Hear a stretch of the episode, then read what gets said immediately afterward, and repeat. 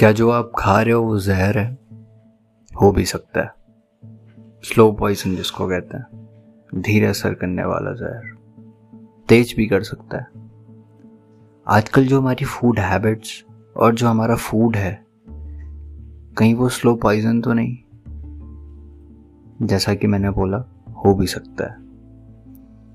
आजकल फूड्स के रेगुलेशंस काफ़ी अलग हो गए हैं। और जो फ़ूड हम खा रहे हैं, वो भी बहुत अलग हो गया है। अगर मैं बात करूँ फ़ूड की तो मार्केट में जो फ़ूड मिल रहा है, जो बिक रहा है, क्या वो वही फ़ूड है जो हमें दिखाया जाता है? जो दिखा रहे हैं, वही बेच रहे हैं।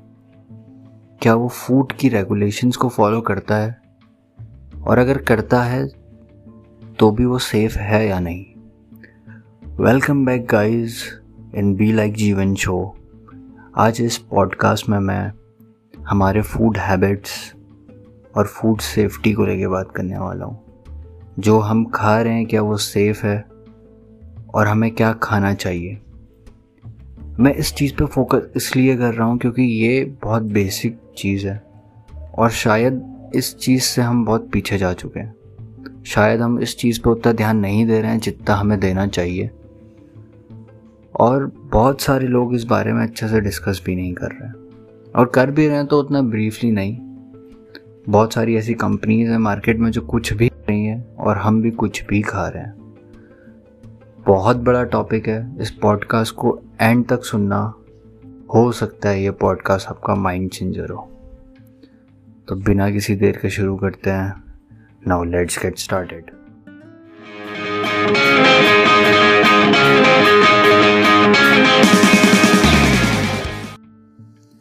दोस्तों फ़ूड अपने आप में एक बहुत बड़ा टॉपिक है। अगर मैं इसको न्यूट्रिशन से जोड़ दूँ तो ये और बहुत बड़ा टॉपिक हो जाता है।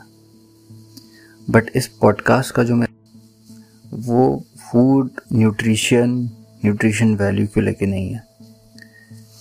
मैं जो चीज़ इस पॉडकास्ट के ज़रिए से आप लोगों को बताना चाहता हूँ, वो थोड़ा अलग है, थोड़ा हटके है, और बहुत इम्पोर्टेंट भी है।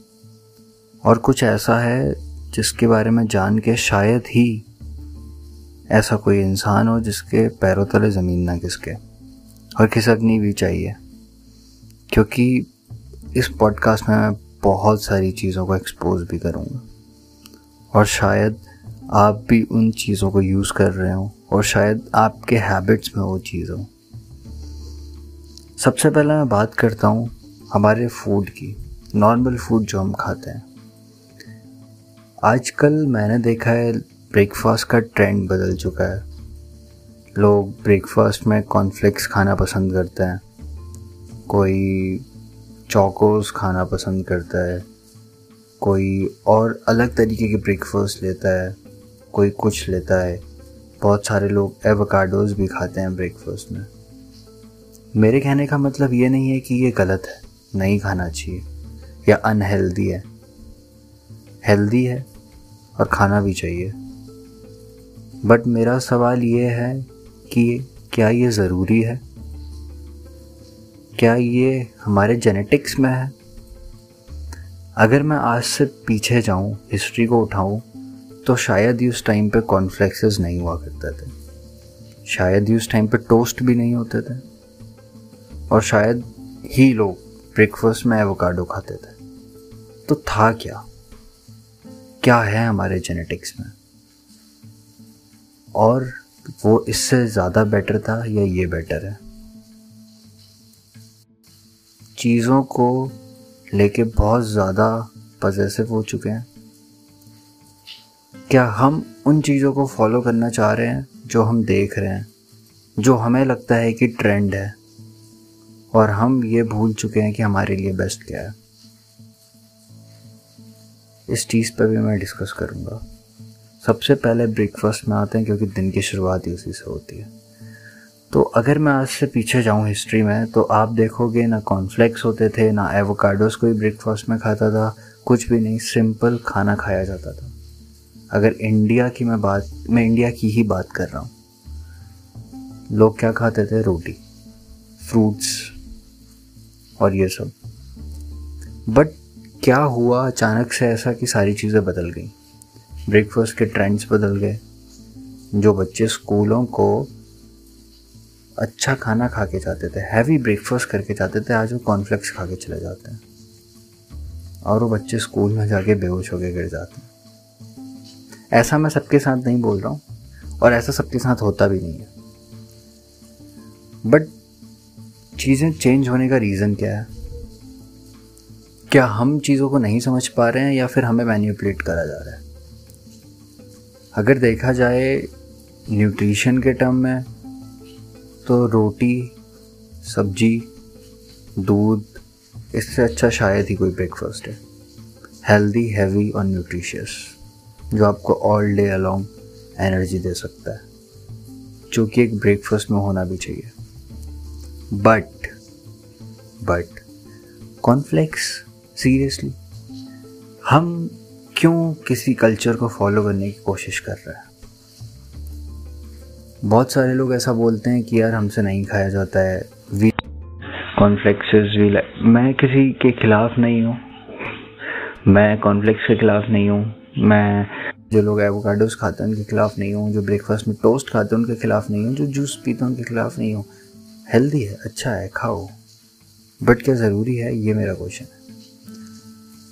या फिर हम सिर्फ़ एक कल्चर को फॉलो करने की कोशिश कर रहे हैं।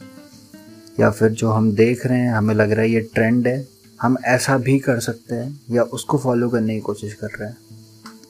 या फिर हमने एक बहुत इजी अल्टरनेटिव ढूंढ लिया अपने खाने का। सीरियसली खाने का अल्टरनेटिव क्या खाना भी कोई ऐसी चीज़ है जिसका अल्टरनेटिव ढूंढा जाता है? ये भी अपने आप में एक बहुत बड़ा क्वेश्चन है। आप लोग इस चीज़ को खुद सोच सकते हो। दोस्तों, मैंने बहुत जगह ऐसा देखा है कि लोग ट्रेंड के साथ अपने फ़ूड हैबिट्स को चेंज कर रहे हैं कल्चर्स को फॉलो कर रहे हैं। अगर मैं बात करूँ, आजकल चला है वेगन ट्रेंड मैं वेगन्स के ख़िलाफ़ नहीं हूँ। ना मेरी कोई पर्सनल दुश्मनी है। मेरे किसी दुश्मन ने वेगन का इन्वेंशन नहीं किया। जिन लोगों को लैक्टोज का प्रॉब्लम है, दूध, जिनकी बॉडी में सूट नहीं होता है, उनको एक बार के लिए समझ में आता है कि they want to be vegan but जो लोग नॉर्मल हैं, हम, तुम, हमारे जैसे, जिनको लैक्टोज का प्रॉब्लम नहीं है, हम दूध पीते आ रहे हैं भाई पहले से। फिर अचानक से वेगन ट्रेंड को ज्वाइन करना वेगन फॉलो करना बुराई नहीं है बट क्या ज़रूरी है? क्योंकि आप अपने जेनेटिक्स के खिलाफ जा रहे हो। जब भी ह्यूमन बॉडी अपने जेनेटिक्स के खिलाफ जाती दे हैव टू सफ़र बहुत सिंपल है। आप जब पैदा हुए तो आपने सबसे चीज़ ली, वो था दूध। आपका फीडअप ही उसी से हुआ है, आपका जेनेटिक ही उसी से बना है। और आज आप एक ट्रेंड के लिए उसको छोड़ रहे हो। मैं सबकी बात नहीं कर रहा हूँ। बहुत सारे लोग ऐसे भी हो सकते हैं जिन्हें वेगन का मतलब भी ना बताओ। बट ओवरऑल मेरे कहने का मतलब यह है कि हम किसी ट्रेंड को लेके, किसी कल्चर को लेके अपने हैबिट्स और अपने जेनेटिक्स के खिलाफ क्यों जा रहे हैं? जैसे मैंने वेगन कल्ट बोला, ऐसे ही बहुत सारे कल्ट है मार्केट में। अलग अलग कीटो कल्ट बट मैं ज़्यादा इस चीज़ पे बात नहीं करूँगा। मेरा टॉपिक कुछ अलग है। मैं जिस चीज़ पे फोकस करना चाहता हूँ, वो है मार्केटिंग फूड्स की मार्केटिंग हम जो खा रहे हैं उसकी मार्केटिंग शुरू से शुरू करते हैं। जब एक बच्चा पैदा होता है, तभी से उसके लिए खाने की चीज़ों की अलग अलग चीज़ आ जाती हैं मार्केट में। और उनकी मार्केटिंग वो अलग लेवल की। ऐसा दिखाया जाता है कि उस खाने से बेटर बच्चे के लिए कुछ है ही नहीं। बट रियलिटी है। मेरा एक सवाल है आप लोगों से जो इस पॉडकास्ट को सुन रहे हो। क्या आप कुछ खाने से पहले उस खाने का न्यूट्रिशन फैक्ट उसके इंग्रेडिएंट्स जिन चीज़ों से वो बन रहा है, क्या आप वो देखते हो, वो चेक करते हो?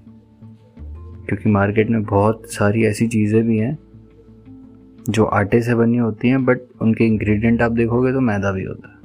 ये बस एक छोटा सा एग्ज़ाम्पल है, मैं इसको नहीं ज़्यादा खींचूँगा। मेरा जो कहने का मतलब है, एक बच्चा जो पैदा भी नहीं हुआ है और उसके लिए इतनी सारी चीज़ें हैं तो सोचो आप को घेरने के लिए मार्केटिंग स्ट्रेटजीज कंपनी की कहाँ से कहाँ पहुँच गई होंगी। और आप जो कंज्यूम कर रहे हो, वो उन्हीं की स्ट्रेटजी के अंदर आता है।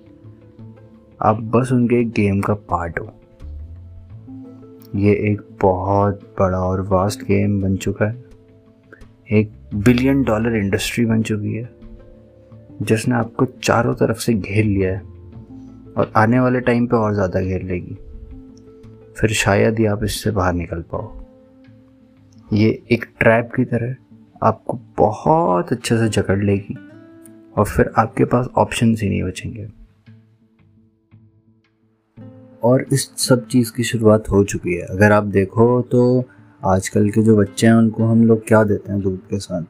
मोस्टली जो मार्केट में अवेलेबल है बॉर्नवीटा हॉर्लिक्स और बूस्ट इतनी सारी चीज़ें देते हैं बट एक्चुअली में हम लोगों को खुद नहीं पता कि ये चीज़ें सही हैं। हमने बस टीवी एड देखे और अपने कुछ पॉपुलर सेलिब्रिटीज़ से उनका एडवर्टीज़मेंट देखा है।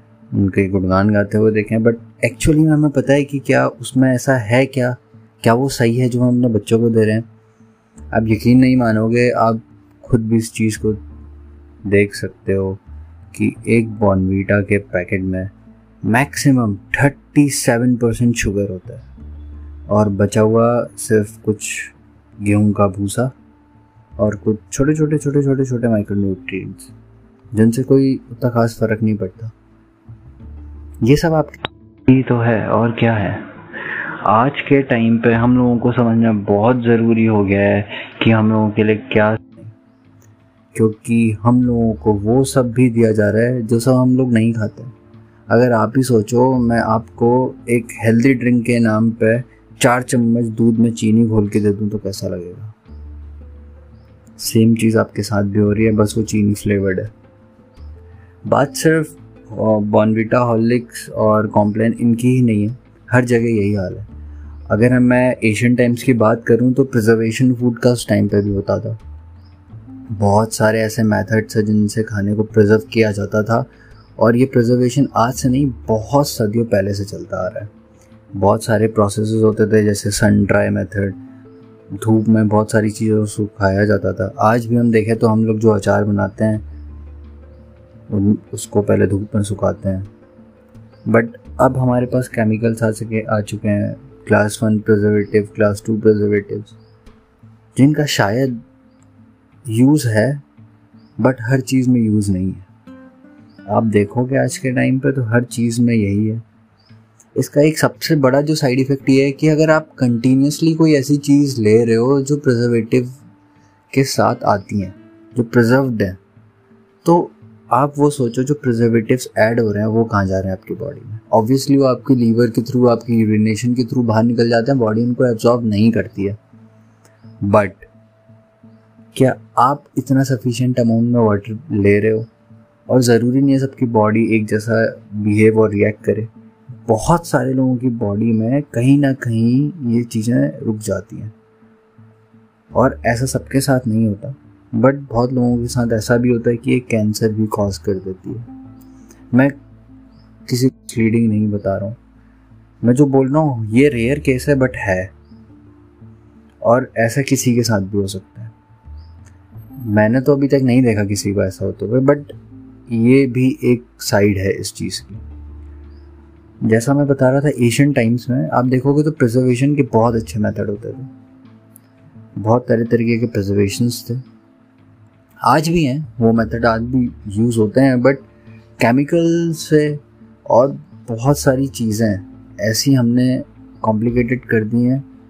कॉम्प्लिकेटेड मैं इसलिए बोल रहा हूँ क्योंकि हमें नहीं पता रहता हम क्या खा रहे हैं और उसमें क्या है। सोचो, ये कितनी बड़ी बात है कि आप जो खा रहे हो, आपको एक्चुअल में नहीं पता कि उसमें है क्या। अब मार्केट में स्नैक्स देखोगे तो अभी मार्केट में आप अगर बहुत रूरल एरियाज़ में जाओगे विलेज के एरियाज़ में जाओगे तो आपको छोटे स्नैक्स भी मिल जाएँगे जो एक रुपये में भी आते हैं। आप सोच सकते हो कैसे बनते होंगे, कितना अनहेल्दी है वो फ़ूड बट स्टिल ऐसा नहीं है उनसे लोग बीमार हो रहे हैं। जो लोग खा रहे हैं, जैसा मैं अपने अर्लियर पॉडकास्ट में भी बता चुका हूँ, आप अगर जंग भी खा रहे हो, अगर आप खुश हो, उतना दिमाग से उसके बारे में नहीं सोच रहे हो तो हमारी बॉडी उसको डाइजेस्ट कर लेगी उतना इफेक्टिवली वो आपके बॉडी में असर नहीं देगा। बट स्टिल बहुत सारे लोग इस वजह से बीमार भी पड़ते हैं। तो ये भी एक सोचने वाली बात है। तो ये ना चीज़ें और कॉम्प्लिकेटेड होती चले जा रही है। क्योंकि मार्केट में सुपर फूड्स आ रहे हैं। कुछ ना कुछ नया, नए स्नैक्स आते जा रहे हैं। But how they are preserving that how they are making that उसका असली सच आपको नहीं पता है। एक्चुअली मैं मैं सच बताऊँ तो 99.9 परसेंट खाने से पहले शायद देखते ही नहीं है।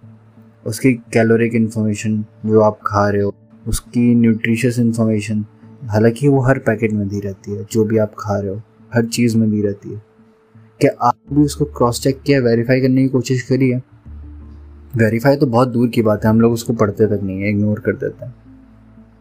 शायद यही एक रीज़न है कि हमें आज के टाइम पे नहीं पता हमें क्या खाना है और यही एक रीज़न है कि खाने को लेके सेफ्टी बहुत पीछे हो चुकी है।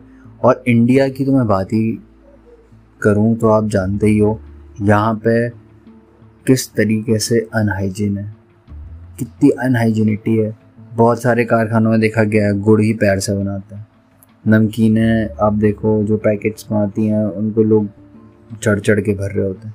हालाँकि ऐसा पूरे, मैं ऑल ओवर इंडिया की बात नहीं कर रहा हूँ और अच्छी कंपनीज़ की बात नहीं कर रहा हूँ। अच्छी कंपनीज़ फिर भी थोड़ा बहुत ध्यान देती हैं बट स्टिल आपको उनकी न्यूट्रिशियस इन्फॉर्मेशन पढ़ना बहुत ज़्यादा ज़रूरी है। किस चीज़ से वो बन रहे हो बहुत ज़्यादा ज़रूरी है पढ़ना।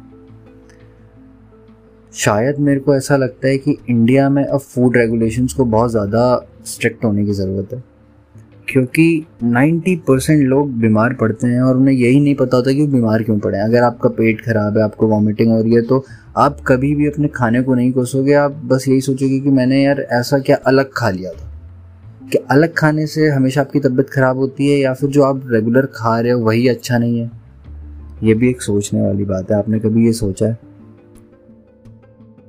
अगर मैं आपको एक सच बताऊँ तो कैसा लगेगा कि ये जो इंडस्ट्री है ना फ़ूड इंडस्ट्री सप्लीमेंट इंडस्ट्री या जितनी भी ये सारी इंडस्ट्री आती हैं, ये सब बिलियन डॉलर इंडस्ट्री है।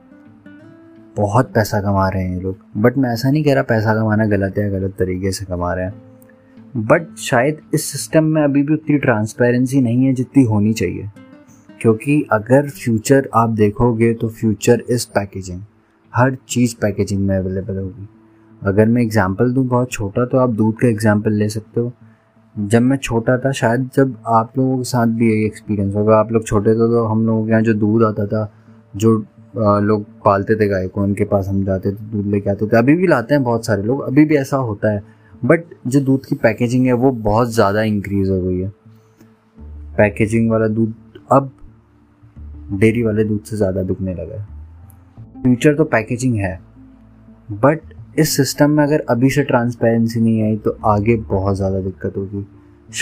बहुत देर ना हो जाए। क्योंकि बहुत सारी ऐसी कंपनीज़ हैं, वो अपने प्रोडक्ट में ऐसी चीज़ें यूज़ करती हैं, शायद उन्हें वो चीज़ नहीं करनी चाहिए, जिसकी ज़रूरत नहीं है। अगर आप बीच में देखोगे तो मैगी के लिए कितना बबाल हुआ था, मैगी में लेड है, ऐसा बोला गया था। बट फैक्ट की बात यह है कि अगर आप मैगी को अभी भी देखोगे तो वो वर्ल्ड के अनहेल्दीस्ट फ़ूड में आता है। इसका मतलब समझ रहे हो आप? आप एक दिन में कितनी बार मैगी खाते हो? हफ़्ते में कितनी बार खाते हो? और महीने में कितनी बार खाते हो? आप वो खा रहे हो जो वर्ल्ड का सबसे अनहेल्दी फ़ूड की लिस्ट में आता है, मैगी। मैं सिर्फ़ मैगी की बात नहीं कर रहा हूँ। ऐसे हज़ारों फ़ूड हैं, हज़ारों चीज़ें हैं, हज़ारों स्नैक्स हैं। और मैं ऐसा भी नहीं बोल रहा हूँ कि मत खाओ। मैं बस ये बोल रहा हूँ कि शायद आपको इस सब के बारे में पता होना ज़रूरी है। और शायद आपको ये पता होना भी चाहिए। दोस्तों, इस पॉडकास्ट को मैं यहीं पर एंड करूँगा। कहना बहुत कुछ चाहता था। बातें बहुत कुछ थी। अगर मैं और बातें बोलने पे आया तो शायद पॉडकास्ट बहुत लंबा खिंच जाए। लंबे की बात तो नहीं है बट शायद जो घंटी मैं बजाना चाहता था आप सबके कानों में, एक खतरे की घंटी, वो शायद क्लिक हो गई होगी। उम्मीद तो यही है। क्योंकि आज के टाइम पे वाकई में हमें भी नहीं पता कि हम क्या खा रहे हैं। और ये बहुत बड़ा ड्रॉबैक है। एटलीस्ट हमें ये पता होना चाहिए कि हम क्या खा रहे हैं। वो किस चीज़ से बन चीज़ें बस हिडन रह जाती हैं, हमें नहीं पता चलता। ये हमारे लिए ही एक खतरा हमारी हेल्थ के लिए, हमारे फैमिली के ही हेल्थ के लिए खतरा नहीं है। अगर मैं इसको बर्ड आई व्यू से देखूँ, इसको एक ऊपर के पॉइंट ऑफ़ व्यू से देखूँ तो ये पूरी ह्यूमन रेस के लिए खतरा है। हमारी बॉडी हर चीज़ को अडॉप्ट कर लेती है। बनी ही ऐसे है। हो सकता है हमारी बॉडी इसको भी अडॉप्ट कर ले। बट जो ह्यूमन रेस की ग्रोथ है, वो इससे बहुत इफ़ेक्टिव होगी। अगर मैं सिंपली एग्जांपल दूँ तो आप पहले देख सकते थे और अब देख सकते हो ह्यूमन ग्रोथ ऐसा सिर्फ़ खाने की वजह से ही नहीं है, बहुत सारे फैक्टर्स पर काम करते हैं बट ये भी एक मेजर फैक्टर है। तो दोस्तों, मिलते हैं अगले एपिसोड में बी लाइक जीवन के। कोशिश करूँगा अगले एपिसोड में आपके पास और अच्छा कंटेंट और अमेजिंग बातें और कुछ ऐसा लेके आऊँ जो शायद आपकी एक घंटी को और बजाए। मिलते हैं दोस्तों दोबारा बी लाइक जीवन शो में। तब तक के लिए thank you stay fit eat health